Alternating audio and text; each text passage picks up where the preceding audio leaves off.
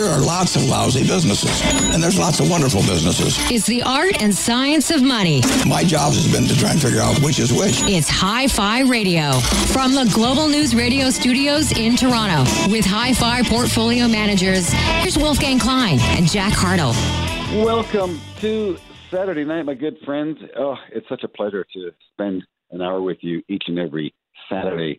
And used to be in the mornings, now it's night. And well, I'm a bit more of a night owl, I have to admit. Well, to a degree, I am. I do need my sleep. I do like my sleep. But uh, anyway, Saturday night, 7 p.m. Oh, so much fun. Show about money. Uh, my name is Wolfgang Klein, portfolio manager with Canaccord Genuity Wealth Management. Uh, I always say at the beginning of the show, I'll say throughout the show, if you have any questions for me, wolfgangklein.com.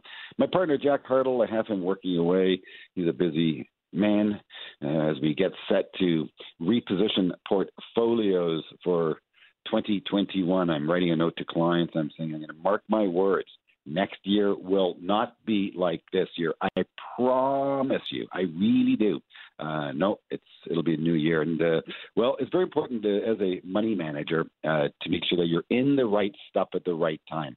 See, my mantra is always own quality assets always diversify. Uh, you don't need to diversify per se by having too many positions. Have a nice concentrated portfolio of 50 positions, which is what I do always quality assets with rising revenues, strong balance sheets, great brands. All those are my tenants, and, and I will never waver from those tenants. But every now and then, you want to get into the sectors that are working best, so I buy the best names in those sectors. And I'm very fortunate to be a, a professional money manager that I have access to some of the smartest minds on Bay Street and Wall Street. Later in the show, our chief strategist, uh, Tony Dwyer, is going to join us. But to kick off the concert. It's Saturday night. We're going to have a concert of money. Um, Denise Chisholm. She's a sector strategist with Fidelity Investments. Uh, I believe Fidelity is one of the world's best money management shops, bar none. Jack and I use Fidelity uh, throughout mandates. They do an amazing job uh, helping us add value. Uh, Denise uh, Chisholm, I cannot thank you enough for taking time uh, this evening uh, to speak to the hi fi listener. Um, so you're a sector strategist, very, very helpful. Uh, we're heading into 2021. So I'm going to turn the table to you. Um, share with us your call for next year and what sectors we want to be in and what sectors we want to be out of. Mm-hmm. No, thank you so much for having me. I love talking about sectors and markets overall, so I'm really happy to be here. And I am I work very closely with Tony Dwyer, so we will see if he echoes some of my thoughts next. Um, I think as we approach 2021, as a sector strategist, what I really like to do, I have a pretty unique process in that I use historical probability analysis on both fundamental and macroeconomic data. And I do get the pushback that it's always different this time. And I think that that's always right. It is different. But there are a lot of lessons that we can actually learn from studying historical data and seeing when things are predictive. So as we approach 2021, I think one of the most significant indicators over the course of this year and into next year is going to be and it has been credit spreads. So if you look at high yield spreads, they've now narrowed all the way back to their bottom quartile of history. Obviously, that's a usual, a typical correlation to lower levels of default going forward. If we are in the situation that the vaccine makes possible a steadier acceleration in GDP and jobs, there's very little odds historically that credit spreads will re-widen.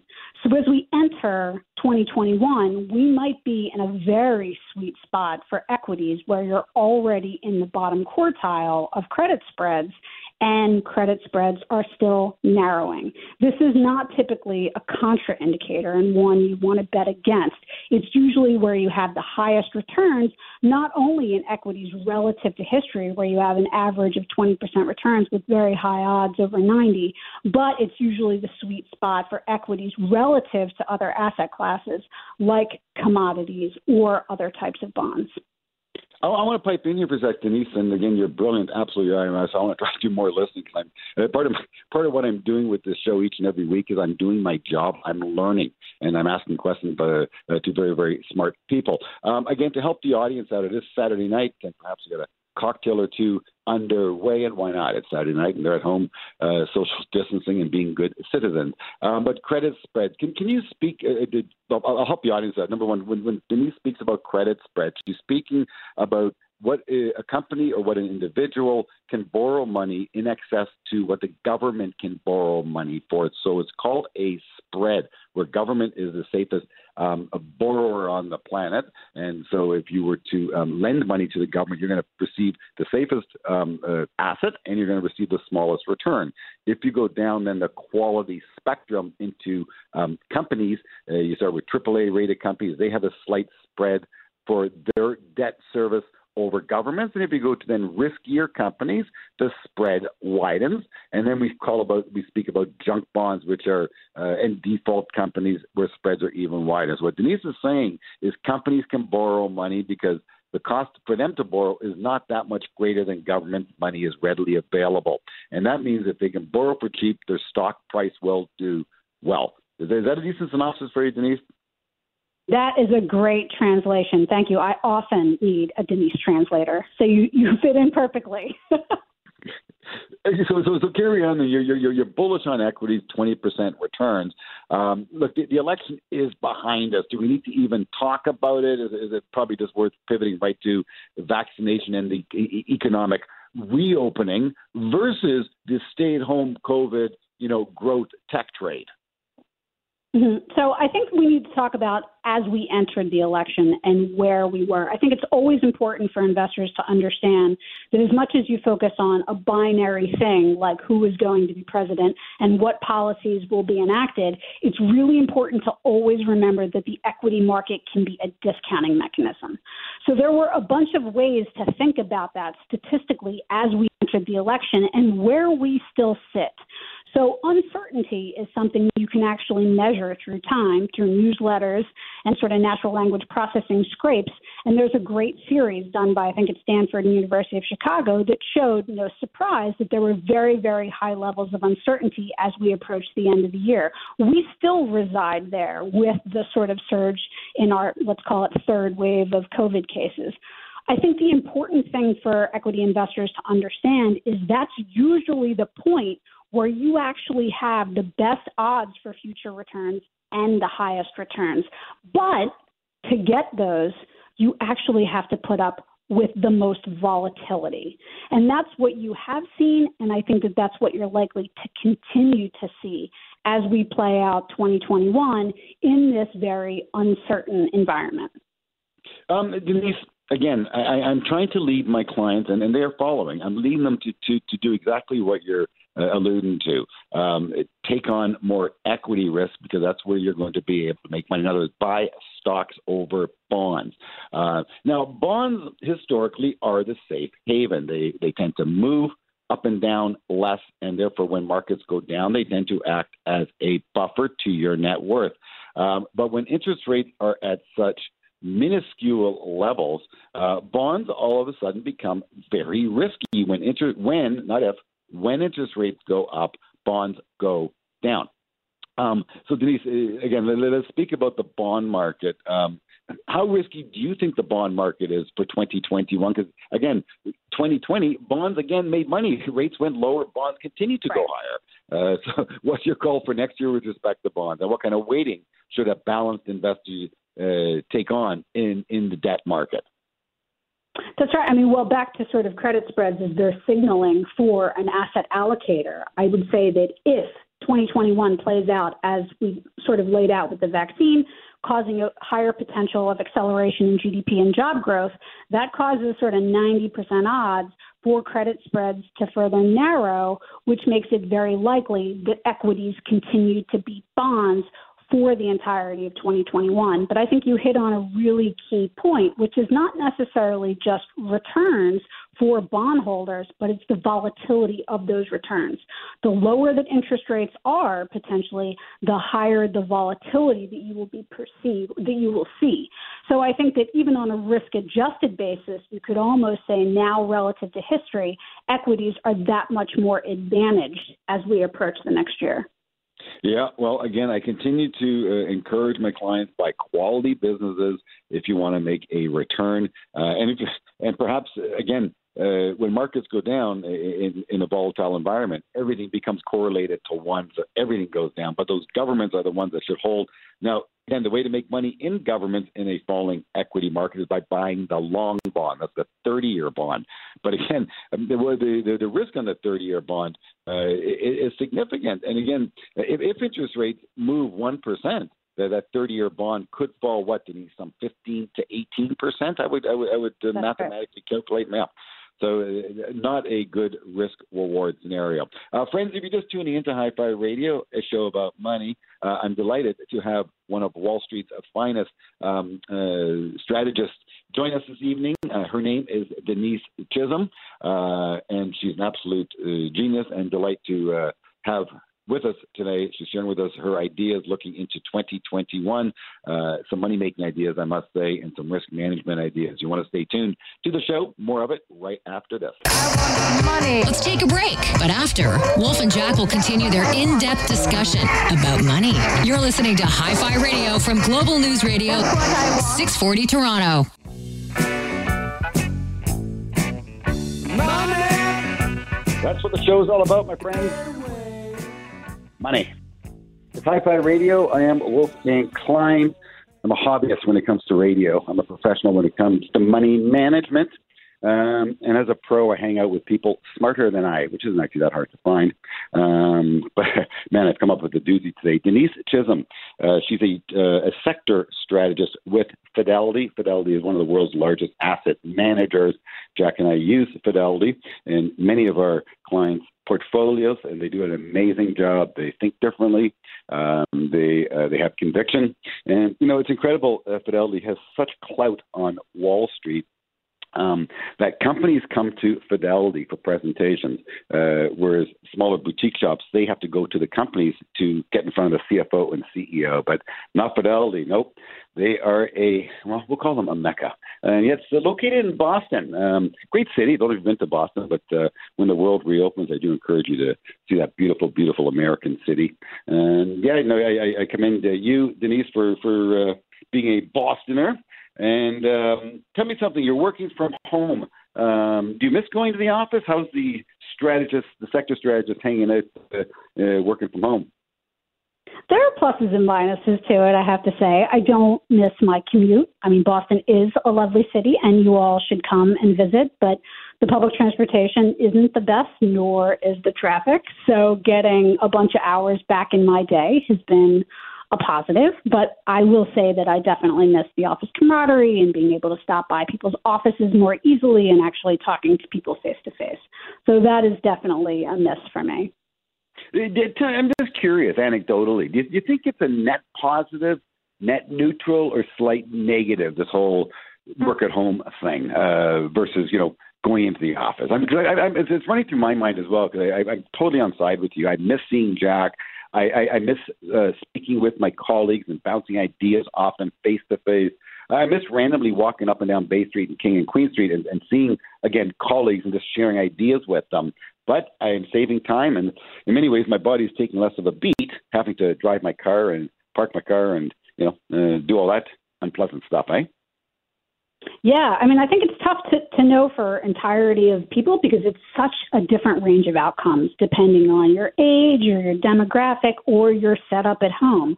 So to the extent that, you know, you have little kids around, that creates a real problem for being able to work efficiently.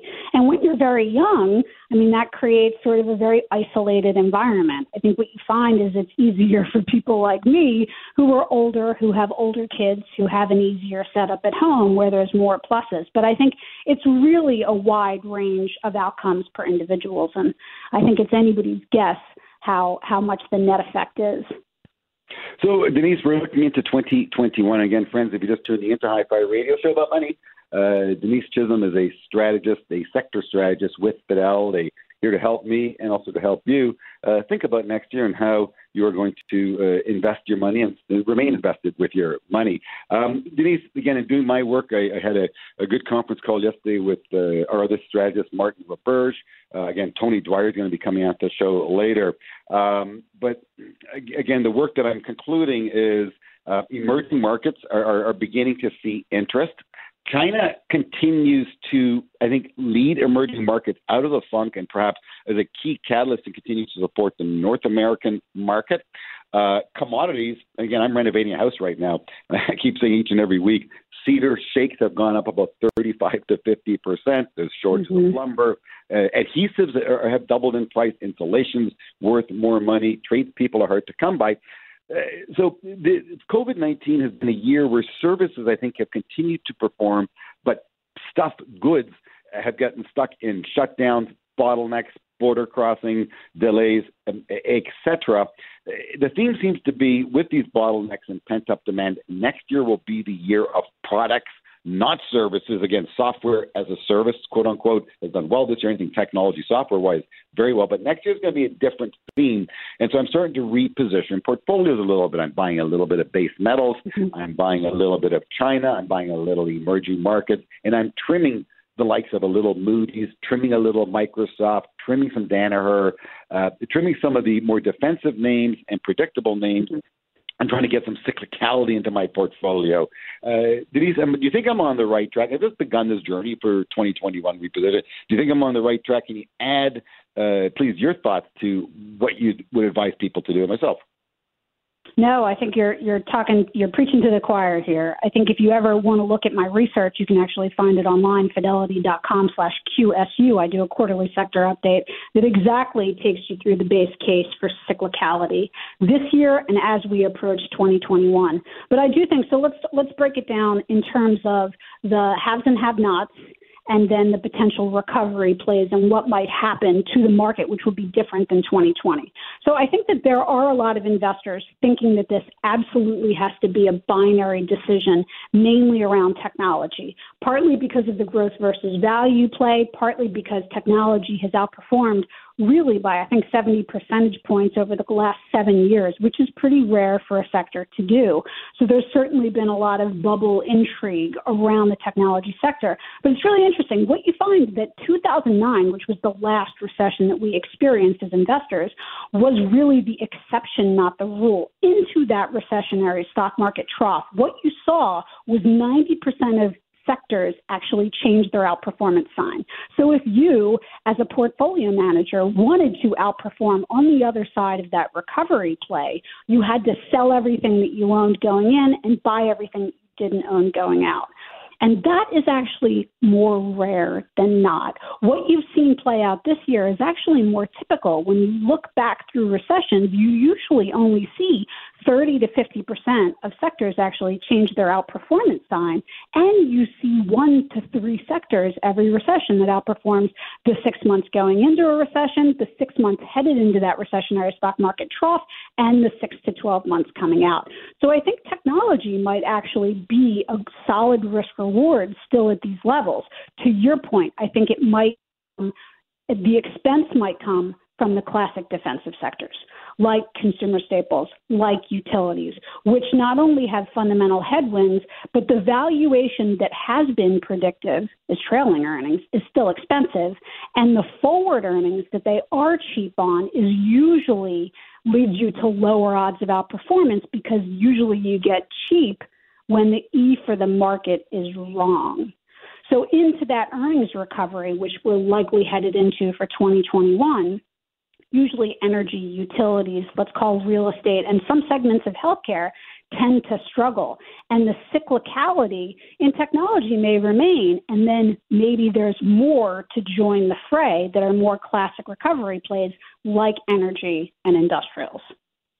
So let's, let's, let's stick to the commodity landscape for, for a moment, if we may. Uh, and again, if you're just joining the show, Denise Chisholm, uh, she's a sector strategist with Fidelity, one of the smartest minds in America, one of the smartest minds on Wall Street. It's a delight and a privilege uh, to be spending time with Denise Chisholm uh, this evening. Uh, Denise, uh, commodity landscape made up really of two camps. you have metals and mining, and you have oil and gas. Uh, can you speak to those 2 mm-hmm. subsectors of the commodity landscape and how would you want to be positioned within each? Mm-hmm. Sure. Oil and gas actually looks more interesting to me from the data. Um, when I look, it's more like a wealth of evidence approach, where again, I do historical probability analysis. So the factors line up much more crisply and critically for energy than they do for even different segments in materials for me. So let me tell you a little bit about the energy odds that I actually evaluate. Typically, there are really two times in history where you, as an energy investor, want to be overweight.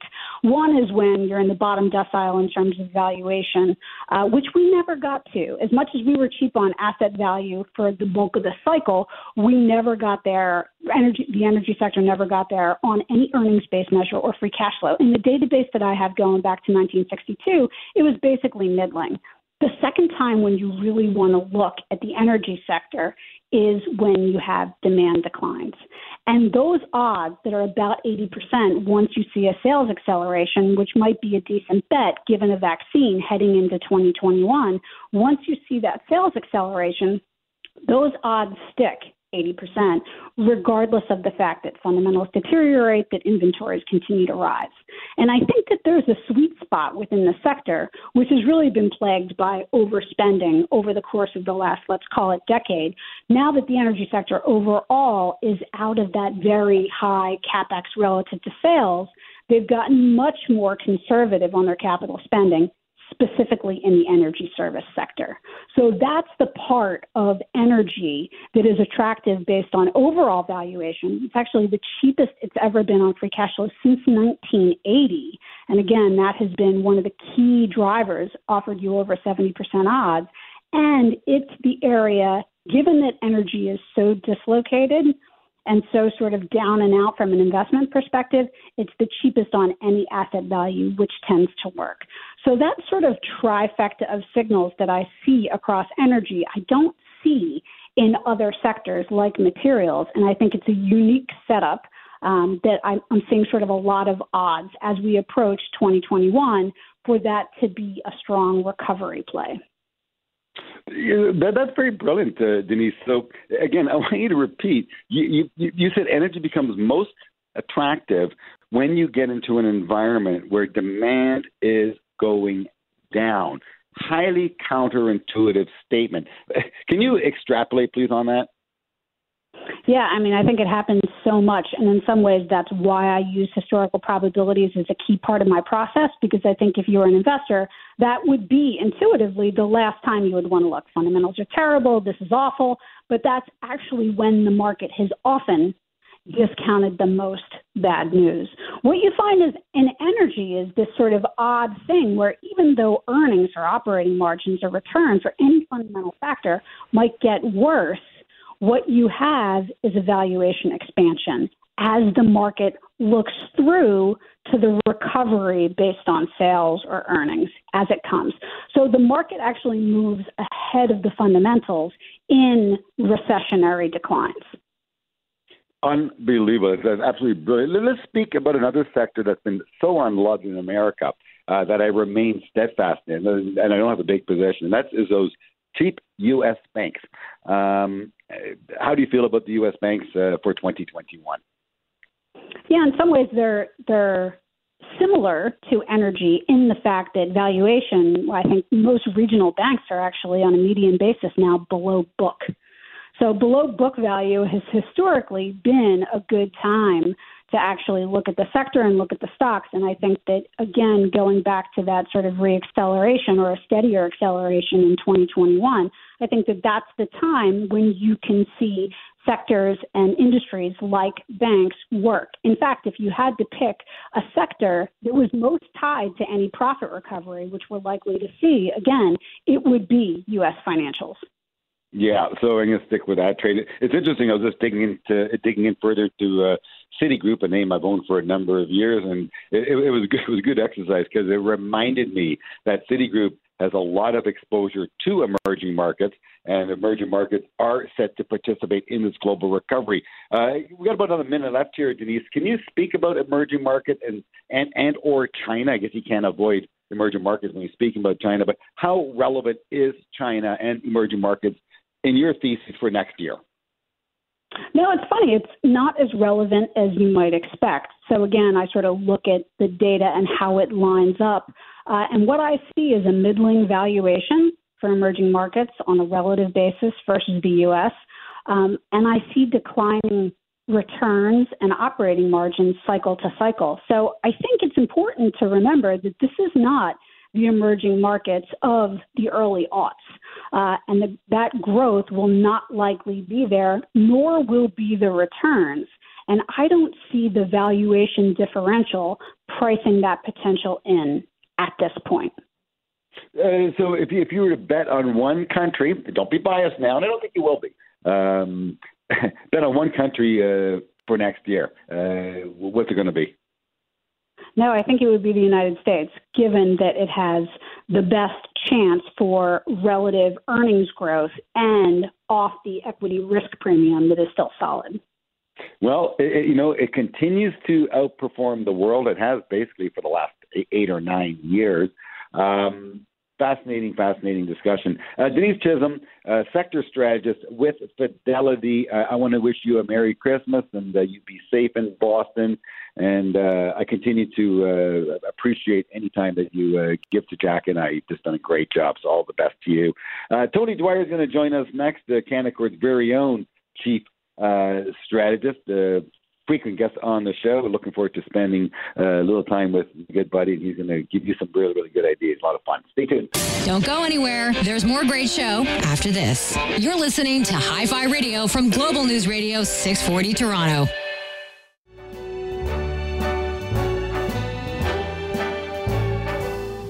Start spreading the news I'm leaving today. Frankie meets Tony Dwyer. Tony Dwyer, chief strategist, Canaccord Genuity, um, a Wall Street man, certainly in spirit. Uh, uh, Tony, thank you for spending time with us. When's the last time you put your foot on Wall Street? It, I was in New York maybe um, two months ago. Wow. Wow. Are you up at the cottage right now? no, I'm in New Jersey. Tony, the world's going to be very exciting when when 5G uh, becomes adopted. Uh, I, I think it's going to be a big surprise to many uh, folk. Um, but uh, I do digress. Tony, thank you for spending time with us. Um, again, you're you're so instrumental in uh, my success and, and therefore my client's success. And I can't thank you enough for all of your time this year. Once again, my friend, uh, again, I got my growth clients up 17% on the year. My balanced clients are up 9 9%. Conservative clients who, you know, trying to beat a T-bill return are up 6 7%. So uh, I'd have to say we nailed it. The problem I face right now in the month of December, and when I have a good year, I become nervous. I get nervous because I know next year will be a very different year. And again, we got a vaccine coming to the world. Thank goodness. Uh, apparently, the United Kingdom is going to begin uh, vaccinating its citizens. I think as, as soon as next week. Uh, the the market, boy oh boy, what, what a year, what a recovery. Who would have thought that the market would make new highs coming out of COVID within the same year that we shut the economy down? But thanks to the Fed, the central bank, that's what happened. Uh, but I think change is afoot. Uh, again, just speaking with Denise Chisholm, Tony uh, from Fidelity, and she agrees. I spoke with the other strategist, Martin Roberge, yesterday. He gave me a few ideas. So, Tony, in your view, in your opinion, again, you're a data miner, uh, so it's all about the data with you and the facts with you. Uh, what do you think we have in store for 2021? Well, I think we have an extraordinary macroeconomic backdrop. Denise is a good friend of mine, as of course Mark Martin is. Um, it's a it's a really terrific backdrop of excess liquidity and a synchronized global recovery. And let me let me very briefly explain what that means. It sounds so so economic-ish. Um, excess liquidity means if you take if you look at the economy and you take the difference between the money that's being generated, the available money to spend. So any money that a household could spend or a corporation can spend. Um, so it's money supply plus stock and bond mutual funds and ETFs. So if we take all that money that's readily available and you compare that against what is being actually used for economic growth, that's what uh, real liquidity is. And we have an, a level of excess real liquidity, a historic amount of money availability that's not even yet being put to work in economic activity, but it has begun. So we have all that money, and we have a global economy that all shut down at the same time. And guess what, Wolfgang? They're all beginning to recover at the same time as well. So we have the combination of excess liquidity and a synchronized global recovery. Really, especially once the vaccines get put in place next year, you have the makings for really an economic potential boom. Tony, we had again the market is at an all-time high. The market we all know is no longer cheap.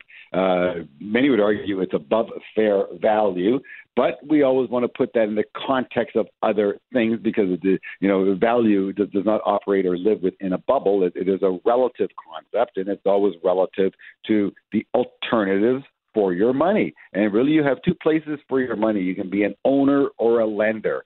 The lender is called debt, and the owner it's called equity, otherwise known as stock. Um, I don't think there's a big race to be buying debt instruments in this environment. Uh, so the money's going to go to the equity market. Okay, we'll conclude on that. But the question is valuation. How much further can this market go in terms of PE ratios uh, and valuation? Tony? With the Fed and the zero interest rate policy, it can get more extreme. So let me let me put it to you this way.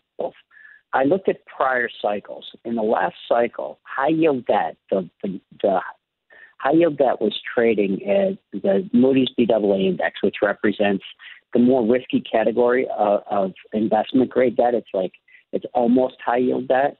So it was overvalued at 6% last cycle relative to its prior cycle. So when you have so much money sloshing around, it's very difficult to say the market's overvalued because it became, can become more overvalued.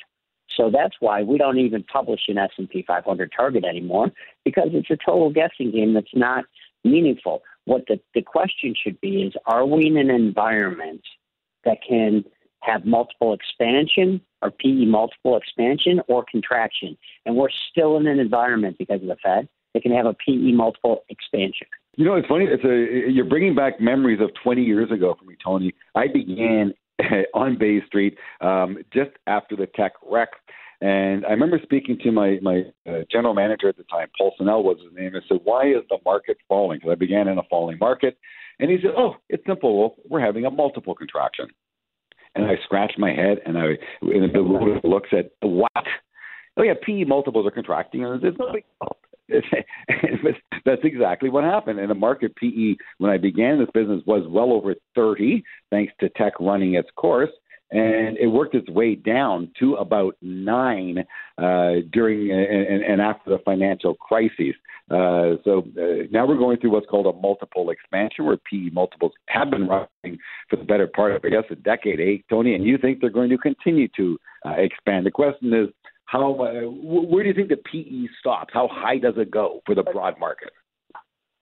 See, I, I think, but I think we have to differentiate and define what is the market right? If you're talking about the, the top five or six companies that make up so much of the index, I don't think there'll be a multiple expansion there. If you talk about everything else, I think there could be.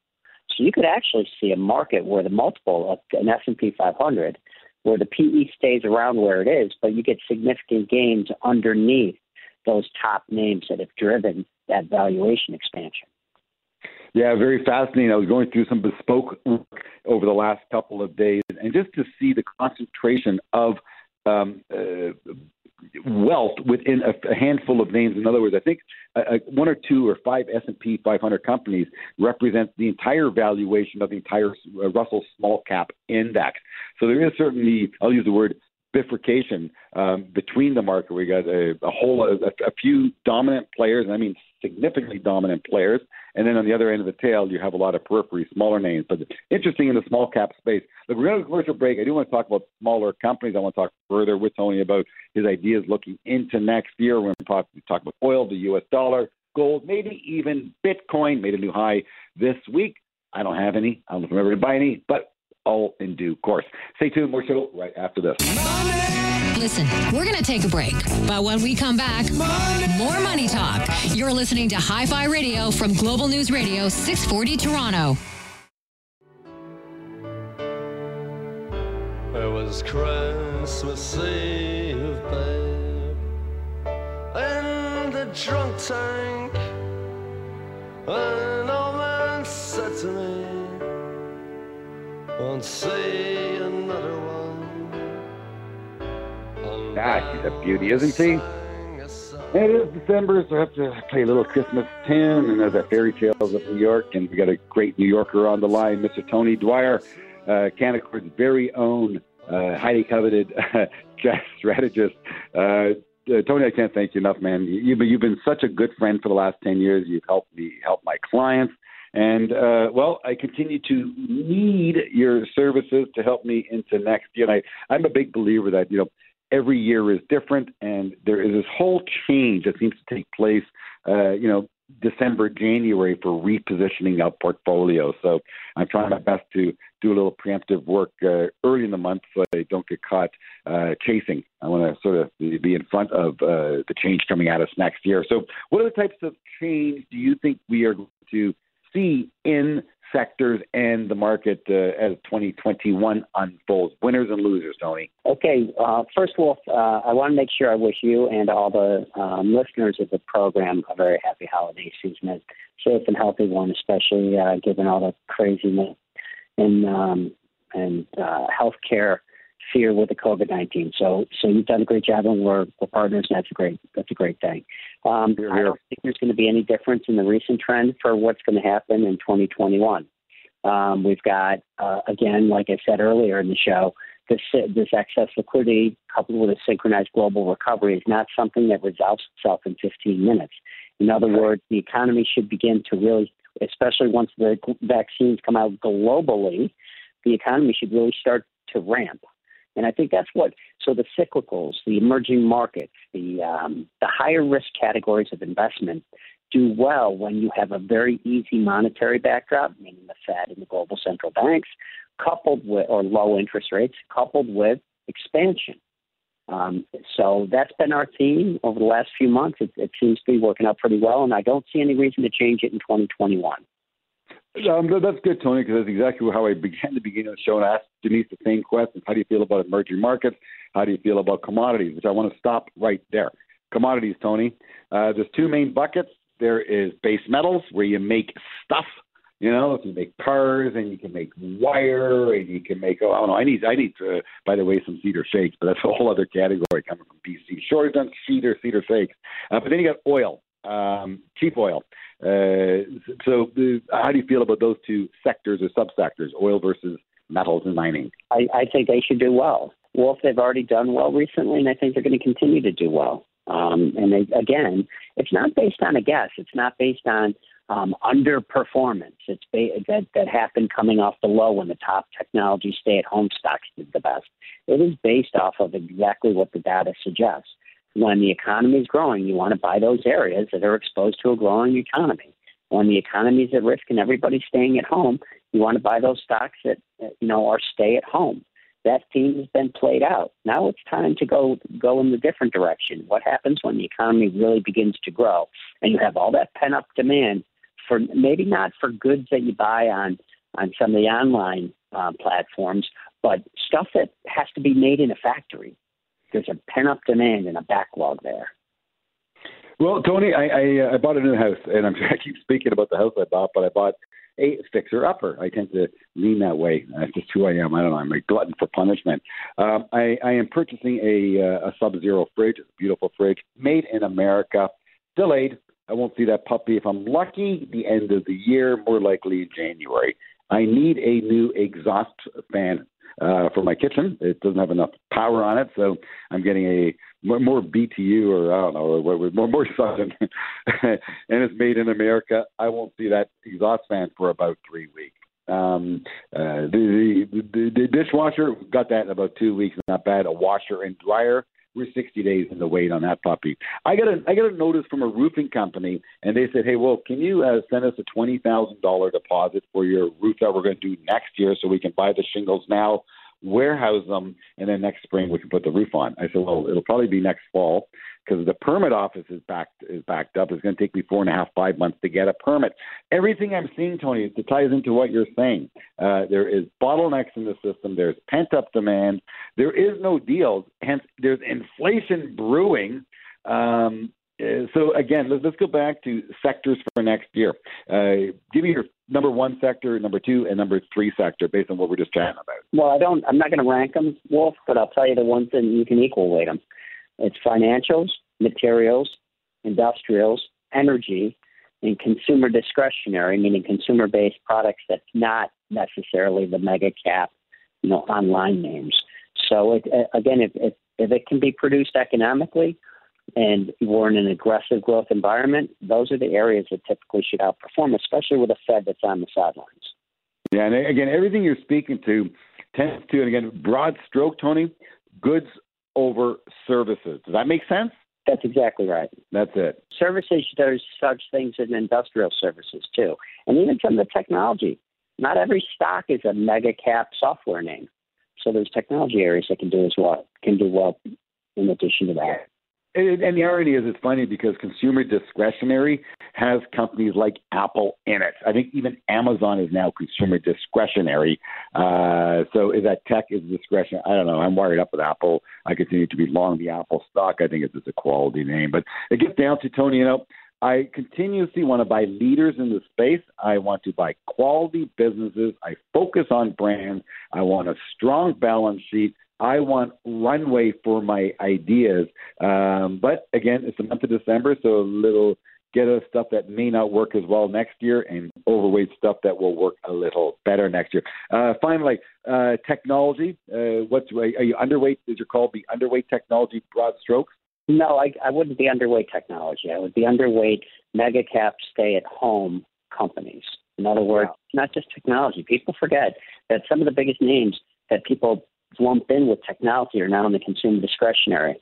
Um, they're in the um, in the com- communication services. So no, it, I I wouldn't underweight technology. I would underweight the mega cap stay at home beneficiaries that have already had yeah. explosive move up. Big move, yeah. Yeah, I sold Docu. I, I made a lot of money uh, owning DocuSign, so I, I took that I took that off the table. Uh, I want to wish you all a great weekend. Tony Dwyer, Chief Strategist with Canaccord Genuity, live from Wall Street, sort of. Uh, I can't thank you enough, pal. I want to wish each and every one of you a great weekend. Jack, you were missed. Uh, any questions?